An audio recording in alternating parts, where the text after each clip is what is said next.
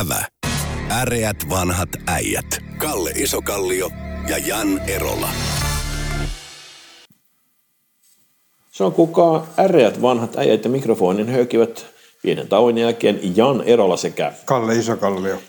Kalle, huomasitko, että presidentinvaalit ovat nyt ovella tätä nauhoittaessa? Meillä on pari päivää ensimmäisen kierroksen äänestykseen ja näyttäisi siltä, että tuo tiedosta poikiten voisi sittenkin tulla vielä jännä, jännä peli. Eli on, on periaatteessa neljä kandidaattia, jotka voisivat kakkoskierrokseen nousta. Todennäköisimpänä äh, Stub ja Haavisto, mutta siinä kolkuttelee porteella halla joka on noussut ihan viime tingassa. Myös, myös Reen on nostanut tuota kannatustaan merkittävästi tässä viime metreillä. Miltä sinun mielestä se tuntuu tämä asetelma nyt hetkeä ennen ensimmäistä kierrosta, Kalle? Se, jos katsotaan niin kuin niitä, tota, sanotaan ne, että ne ovat lievästi erilaisia, niin kuin, ei, ne on niin samasta puusta veistetty, jos katsotaan mm. näitä ehdokkaita. Ja jos katsotaan sitten taas niin puolueen uskollisuutta, niin periaatteessa kepulaiset ovat aina olleet puolueuskollisia ja tot, innokkaita äänestetään presidenttiä, koska heillä on sellainen käsitys, että virka kuuluu heille. Mm-hmm. Ja siis se on, sikäli on mielenkiintoista sillä niin, että nämä niin sanotut kärkiehdokkaat, jotka luettelit, niin ne on niin kuin aika erilaisia. Mm-hmm. Ja sit, sit, sitä, mitä mä en osaa sanoa, on se, että mikä on niin puolueuskollisuus presidentinvaaleissa. No perinteisesti siis nyt vaikuttaa siitä, että se on käynyt nimenomaan viime metreillä juuri, että puolueuskoisuus on vaikuttamassa. Eli perussuomalaiset ovat linjoittautuneet oman ehdokkaansa taakse ja, ja tota, tuo Reenin kannatus on korkeampi kuin, hieman korkeampi kuin puolueen kannatus, muutama prosenttiyksikön. Ja samoin vihreiden ehdokkaan, tota, joka yrittää olla myös kansalaisvaltuuskunnan ehdokas, niin hänellähän on sellainen kaksinkertainen eh, kannatus oma puolueensa nähden. Et kokoomus on se, joka on niin kuin, oma peruskannatus on, on suunnilleen, se on toki, hänelläkin Stubillakin on enemmän kannatusta kuin oma puolue, mutta et, et se on tavallaan nyt näyttäisi juuri nimenomaan niin, että nyt olisi käynyt niin, että ihmiset menee omien puolensa taakse. Mä luin maaseudun tulevaisuudesta kiinnostavan artikkelin, jossa kerrottiin, että kun presidentti valitaan ensimmäiselle kerralle, koska siis aina istuva presidentti on vähän eri, eri asia, niin Kekkosesta lähtien, Kekkonen oli viimeinen presidentti, joka on ollut puolue, joka ei ollut suurin sillä hetkellä, kun hänet valittiin pressaksi. Eli Kekkonen, SDP oli silloin pikkusen suurempi kuin no. maaseutupuolue, mutta silloin oli se valitsijamieskuvio ja vähän jännit, vuoden 56 vaalit oli vähän jännemmät, mutta sen jälkeen pääministeripuolueen ehdokas on ollut aina presidentti pois. Ainoa poikkeus on Ahtisaari, ja Ahtisaari valittiin silloin, kun seuraavana vuonna jo sitten niin kuin 90-luvun laman, lamassa SDP voitti vaalit, eli se oli se Ahon hallitus, joka oli siinä loppumetreillään hyvin epäsuosittu, niin, eli silloin, silloin siis tuota, tuota, kävi niin. Eli tämä ennustaa sitä, että Stub olisi nyt sitten näiden, vaali, näin, näiden vaalien voittaja. Näetkö mitään mahdollisuutta, että joku muu voisi voittaa? Se periaatteessa niin kuin riippuu siitä, että tota, no on, mikä on äänestysprosentti. Mm. Että kuinka paljon saadaan ihmisiä äänestämään. Ää, mulla on, mä arvelisin, että äänestysprosentti jää aika vaisuksi nyt. Tämä ei ole siis semmoinen, joka herättäisi. Ei, yksikään näistä ehdokkaista ei ole semmoinen, joka niin kuin, saisi joukkoja liikkeelle. No, sitten tämän sanottua, niin se, tota, no, jos katsotaan sillä niin kuin, sit taas niin kuin presidentin virkaa, niin sehän on, niin kuin, se on tämmöinen marionettinukke. No NATO-jäsenyys ehkä vähän on lisännyt sitä mielenkiintoa, mutta mitä se sitten tosiasiassa on se marionetin tehtävä siinä NATO-jäsenyydekossa, niin no, eli, se olisi tullut upseeri siihen suuntaan. Niin, niin. Joo, eli, eli tota, periaatteessa niin sanotaan näin, että meille paras presidentti olisi semmoinen, jolla, on, niinku, jolla olisi niin kuin henkilökohtaista karismaa mm. ja arvovaltaa. Älyä, henkilökohtaista kar, karismaa ja arvovaltaa, jonka tota, no, puheita kuunneltaisiin. Mä ottaisin tuohon mukaan vielä vähän sydäntä. Minusta olisi ihan kiva niin ominaisuus, jos olisi pieni häivähdys empatiaa. Onko tämä semmoista Joo, siis peria- periaatteessa mä katsoisin, tai siis mä vaan niin typerä, että mä sanon, väitän ne sillä, että älykkäillä ihmisillä on synnynnäisesti empatia.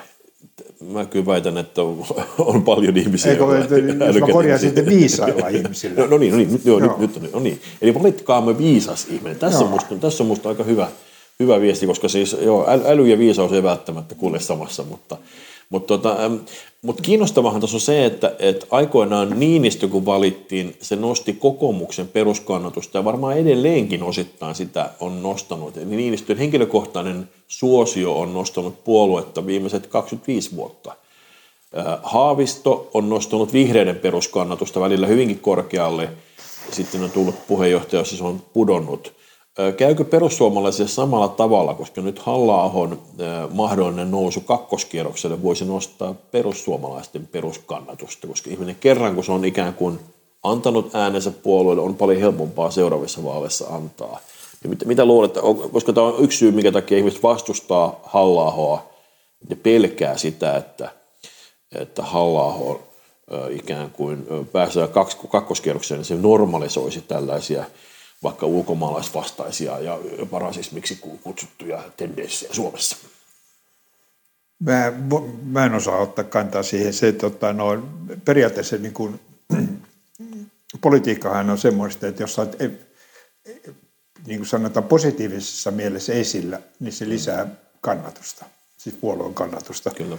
Ja tota, no, presidentinvaalithan on siis semmoinen, että melkein, siis sanotaan, että kaikki ehdokkaat ovat positiivisella tavalla esille. Että, tota, no, ei me, meillä on niin, niin hampaaton, tai siis niin kiltti lehdistö, journalismi, mm. että ei, niin siinä ei käydä. Ja sitten taas kun ehdokkaita on nyt, kun yhteen virkaan on näin monta ehdokasta, niin myöskin toimittajat joutuu olemaan äärettömän varovaisia.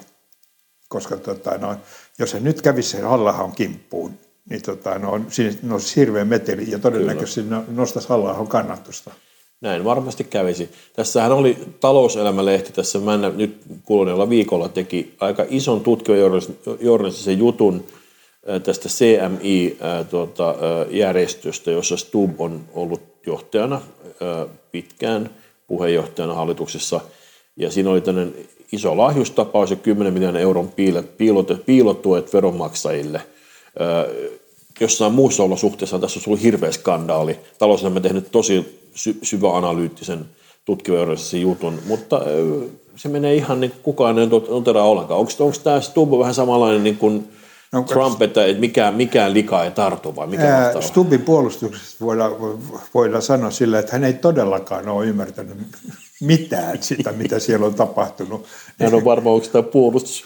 niin, se, niin, se on niin sillä, että voi, olet se arvoa sillä, että hänellä ei ole minkäänlaista aavistusta, että, että on tapahtunut tai mitä on tapahtunut sillä niin, että siinä, siinä niin vaiheessa niin sanotaan sillä niin, että hän ei ole aktiivisesti ollut syyllinen. Mutta tämä ehkä onkin juuri se asia, mistä... Mutta kyllähän aikoinaan Esko Aho syyllistettiin hiihtodoping-skandaalista, koska hän oli hiihtoliiton puheenjohtaja, eikä varmasti ole istunut missään niin kuin juonimassa, piikki, juonimassa piikki, piikin jakamista, mutta kyllä se vaan se säteili häneen, koska se oli, hän oli siellä tehtävissä. tehtävissä. Sitten muistat, muistat sen Weider-instituutti keisin silloin, kun Ahtisaalta otti valitsemassa ensimmäistä, no, ainoita, ainoita, ensimmäistä ainoita kertaa, niin tuota, silloinhan yritettiin tehdä skandaalia ja tämmöiset on tavallaan siihen, tämähän, tämä CMI-rahoitus tietysti liittyy myös Ahtisaareen voimallisesti, varmaan senkin takia sitä käsitelty, kun on ikään kunnioitettu Ahtisaaren Nobelin palkinto, palkittua herraa, vai mitä? Onko Ahtisaaren arvostelu sun mielestä sallittua, nyt kun hän on kuollut?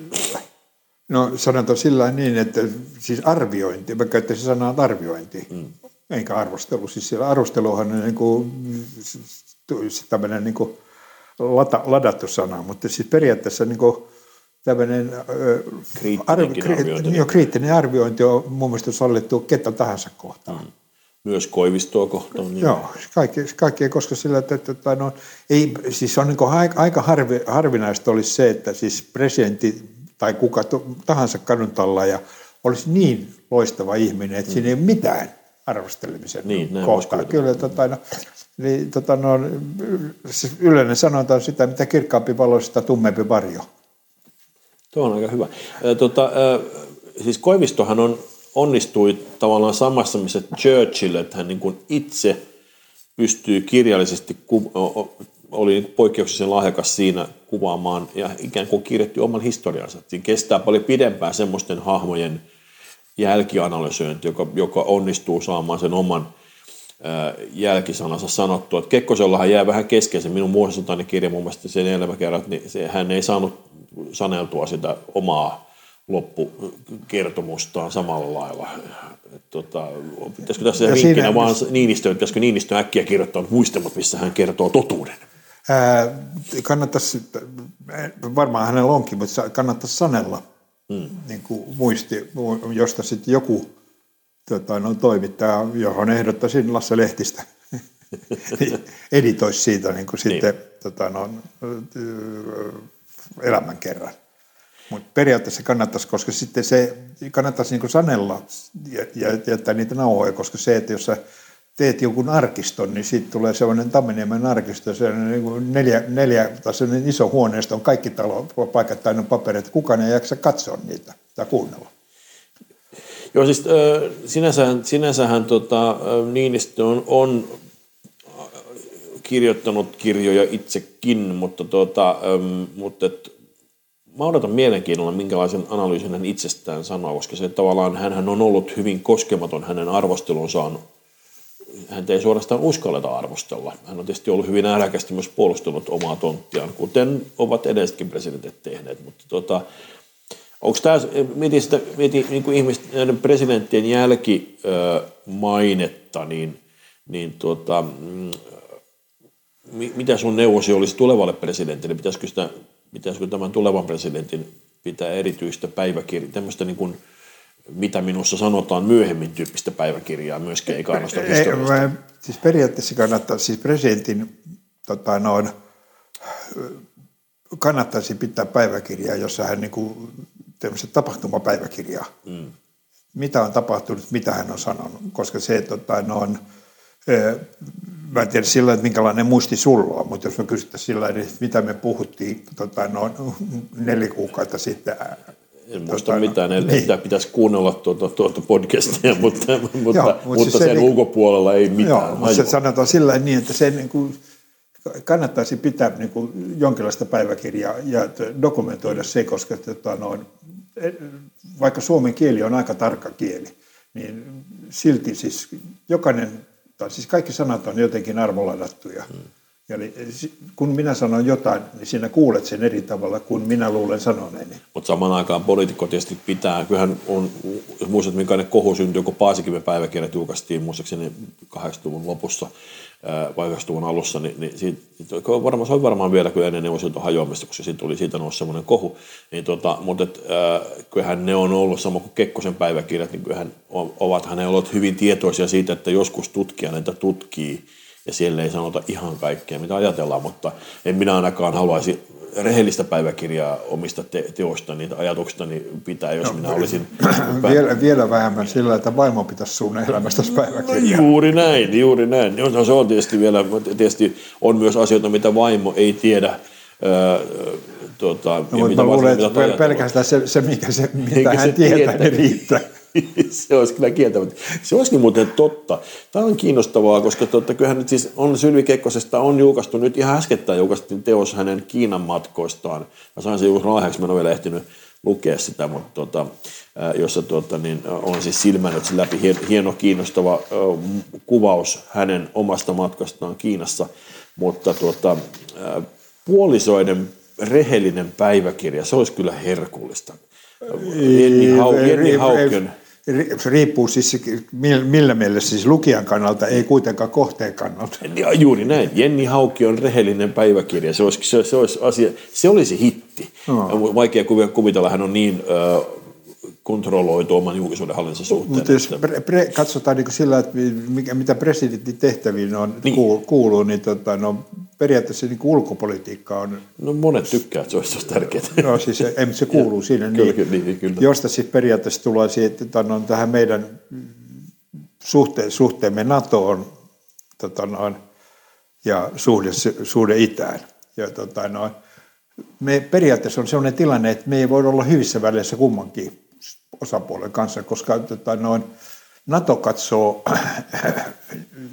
Venäjän olevan mm. niin kuin, tota, no, vihamielinen valtio ja, ja Venäjä katsoo Naton olevan vihamielinen valtio. Kun me lähennytään ja liitytään yhä syvemmälle tota, no, NATOon, niin tota, no, periaatteessa Venäjä oikeutetusti katsoo meidät vihollismaaksi. Kyllä. Ja tämä on kiinnostava muutos, koska nythän, nythän siis äh, Paasikivestä lähtien presidentit ovat nimenomaan äh, olleet, tai heidän idän suhteensa on ollut niin kuin erityisluupissa. Ja nyt ekaa kertaa sitten Paasikiven meillä on tilanne, missä No okei, vielä onhan Mannerheiminkin presidentti, jos oli yhtä lailla semmoinen, joka toi turvallisuutta tähän itä, itä, itänaapurin suuntaan. Ja meillä on ekaa kertaa, että tavallaan me jotenkin ajatellaan, että silleen väliä. Eli meillä on, meillä on esimerkiksi Stub, joka oli persona non grata ollessaan ulkoministeri tuolla Venäjällä, niin sille ei, enää, sille ei enää merkitystä. Se olisi ollut aikaisemmin ihan mahdotonta ajatella sellaista ihmistä, joka venäläisten näkökulmasta on niin kuin, ää, ei toivottu henkilö ollut, niin olisi meillä presidentti. Nythän me emme edes pohdi sellaista asiaa. Se on iso Sa- muutos. Sanotaan, sanotaan näin, että silloin kun me valitaan siis Suomelle presidenttiä, mm. niin tota, kannattaisi aina katsoa me Suomen karttaa se on kyllä. 1100 kilometriä yhteistä rajaa Venäjän kanssa. Joo. Ja se periaatteessa siis me, ainoa mitä nyt tällä hetkellä keskustellaan on ne muutama pakolainen, joka tulee tota, no, rajan yli hiihtäen. Ja totta. Se ei ole meidän ongelma. Meidän ongelma on siis sillä, että meillä on arvaamaton naapuri, jossa periaatteessa ei toimita demokratian pelisääntöjen mukaan. Niin. Ja kaikista huo, siis huonoin asia, mitä meille voi tapahtua, että siellä tulee sisällissota joka on jonkinlainen kaos, ainakin ihan mahdollinen joo, siis, skenaario. Kyllä. Joo, kaos on parempi sana ehkä niin, kuin niin. sisällissota. Joo, ne... voisi johtaa semmoiseen no. rähinöintiin. On no, niin se, se, on niin kuin meidän kannalta huono mahdollinen tilanne. Toisin että kaikilla tavoilla, kun me katsotaan meidän ulkopolitiikkaa, niin meidän ulkopolitiikka kannattaa olla sellainen, että ei turhan takia – olla mukana missään konklaavissa, joka ärsyttää Venäjää. Mutta me ollaan jo yhdessä, yhdessä konklaavissa, mutta miten se sitten tehdään käytännössä tässä tilanteessa? Silti onhan meillä NATO-maita, jotka on pystynyt säilyttämään keskusteluyhteyttä Venäjään ihan toisella tavalla kuin Suomi on tässä tilanteessa niin, Englantilaiset oli siitä hyvin, niillä on ollut hallituksessakin ihan niiden agentteja. tuota, tuota, niin, tämä on muuten asia, mitä, no tietysti me emme tätä Tiitisen listaa, mä en tiedä, onko se, onko se nyt olennaistakaan löytää sitä Tiitisen listaa, mikä sen todistusarvo tosiasiassa on, mutta kyllähän meilläkin on tietysti niin kuin, epäilyjä ollut siitä, että korkeallakin olevat tahot on jopa esitetty epäilyjä, että presidentti Kekkonen mukaan olisi ollut KGB Sitten sit, sit taas toisinpäin, toisinpäin, jos katsotaan niin Moskovasta päin niin. tilannetta, niin Suomi on pyöristysvirhe. Siis, niin kuin sanotaan, niin kuin talouden, siis taloudellisen, meillä ei ole mitään luonnonvaroja, mitä varten tänne kannattaisi henkiä. Mm. Tota, no, no, me ollaan lähellä Pietaria, se on tietysti se, on se ainoa, mikä me on Joo, mutta se, sekin siis siinä niin, että tota, nykyinen tota, no, aseteknologia – niin hän niin. ei tee niin tärkeäksi sillä kun tota, no, aikaisemmin se oli tykin kantama, oli se, mutta jos se on ohjuksen kantama, niin se on niin. niin Washingtonista Pietariin, niin, niin, niin. on niin kuin, tota, no, mahdollista lennätä. Eli siinä, siinä mielessä, eli tota, no, ää, ainoa asia, joka niin kuin siis Venäjän kannalta on, niin kuin Suomi on mielenkiintoinen, että tota, no, meillä on 1100 kilometriä yhteistä rajaa. Hmm. Ja konfliktitilanteesta, kun sinne pannaan niin kuin ääretön määrä NATO-joukkoja sinne 1100 kilometrin rajalle.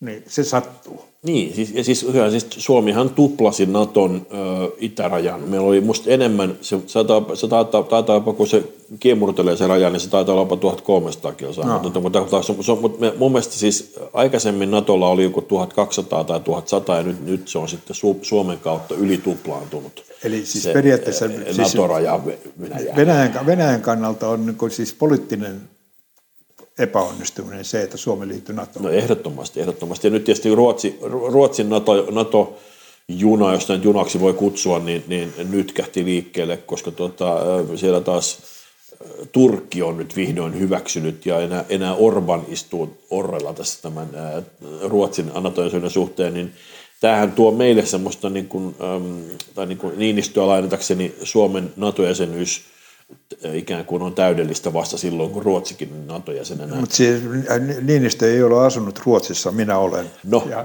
tota, no, silloin tota, no, oli joku keskustelu, siis siitä on parikymmentä vuotta sitten, niin. mutta silloin niin kuin, Aalto, tämä NATO-keskustelu on Aalto ollut silloinkin. Joo. Ja tota, no, silloin Ruotsissa keskusteltiin niin kuin, tota, no, asevelvollisuuden lakkauttamisesta. Mm-hmm. Täydellinen, ja lakkautettiinkin. Joo, täydellinen lakkautus, joo, joo. täydellinen lakkautus. Ja argumentti oli sellainen, että me emme tarvitse armeijaa, onhan Suomella armeija.